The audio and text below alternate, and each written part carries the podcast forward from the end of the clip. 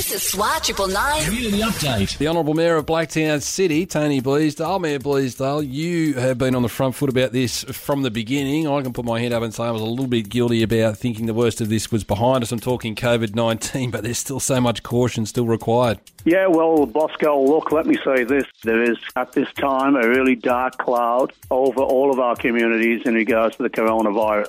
We thought we might have been on top of it in many respects, but as you can see, in Victoria, restrictions and problems associated with pubs, breaches of social distancing, and of course, people not recording their details in, in a whole range of different areas, in particular the pubs. But now, hopefully, we've corrected all of that. But, you know, we've been hoping that we could get on board and open a whole range of our businesses simply by impl- implementing the four square metre rule. That must still apply. But, you know, it's really been a major, major challenge. I've uh, spoken to my senior people, and we as a council are going to provide a mask to all of our employees. It's not going to be compulsory, but we're saying to them, listen, you have an obligation as well, and all of you in our community have an obligation to really listen to the signs. If we're going to get on top of this, mate, we really need to be more disciplined than we ever have before. I know Blacktown City community, 400,000 people. We as a council are out there to protect you, advise you,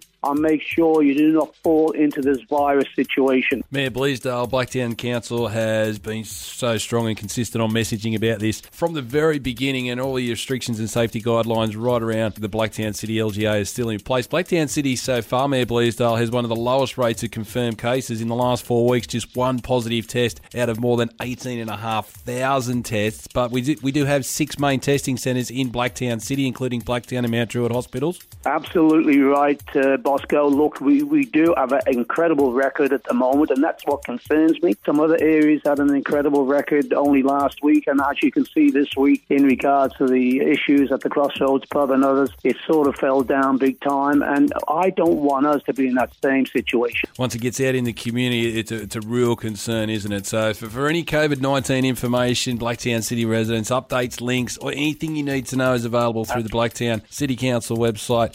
Mayor Bleasdale, yes, you're right, we're all in this together, so, so let's just keep our heads down and keep safe. Thank you, Bosco. As a city, we can we can open businesses and go forward. But if this continues and we get lax on it, we'll find ourselves with deep economic problems going forward. So be safe, as you said, Bosco. Implement the controls. Thank you, mate. Big thank you to the Mayor of Blacktown City, the Honourable Tony Bleasdale.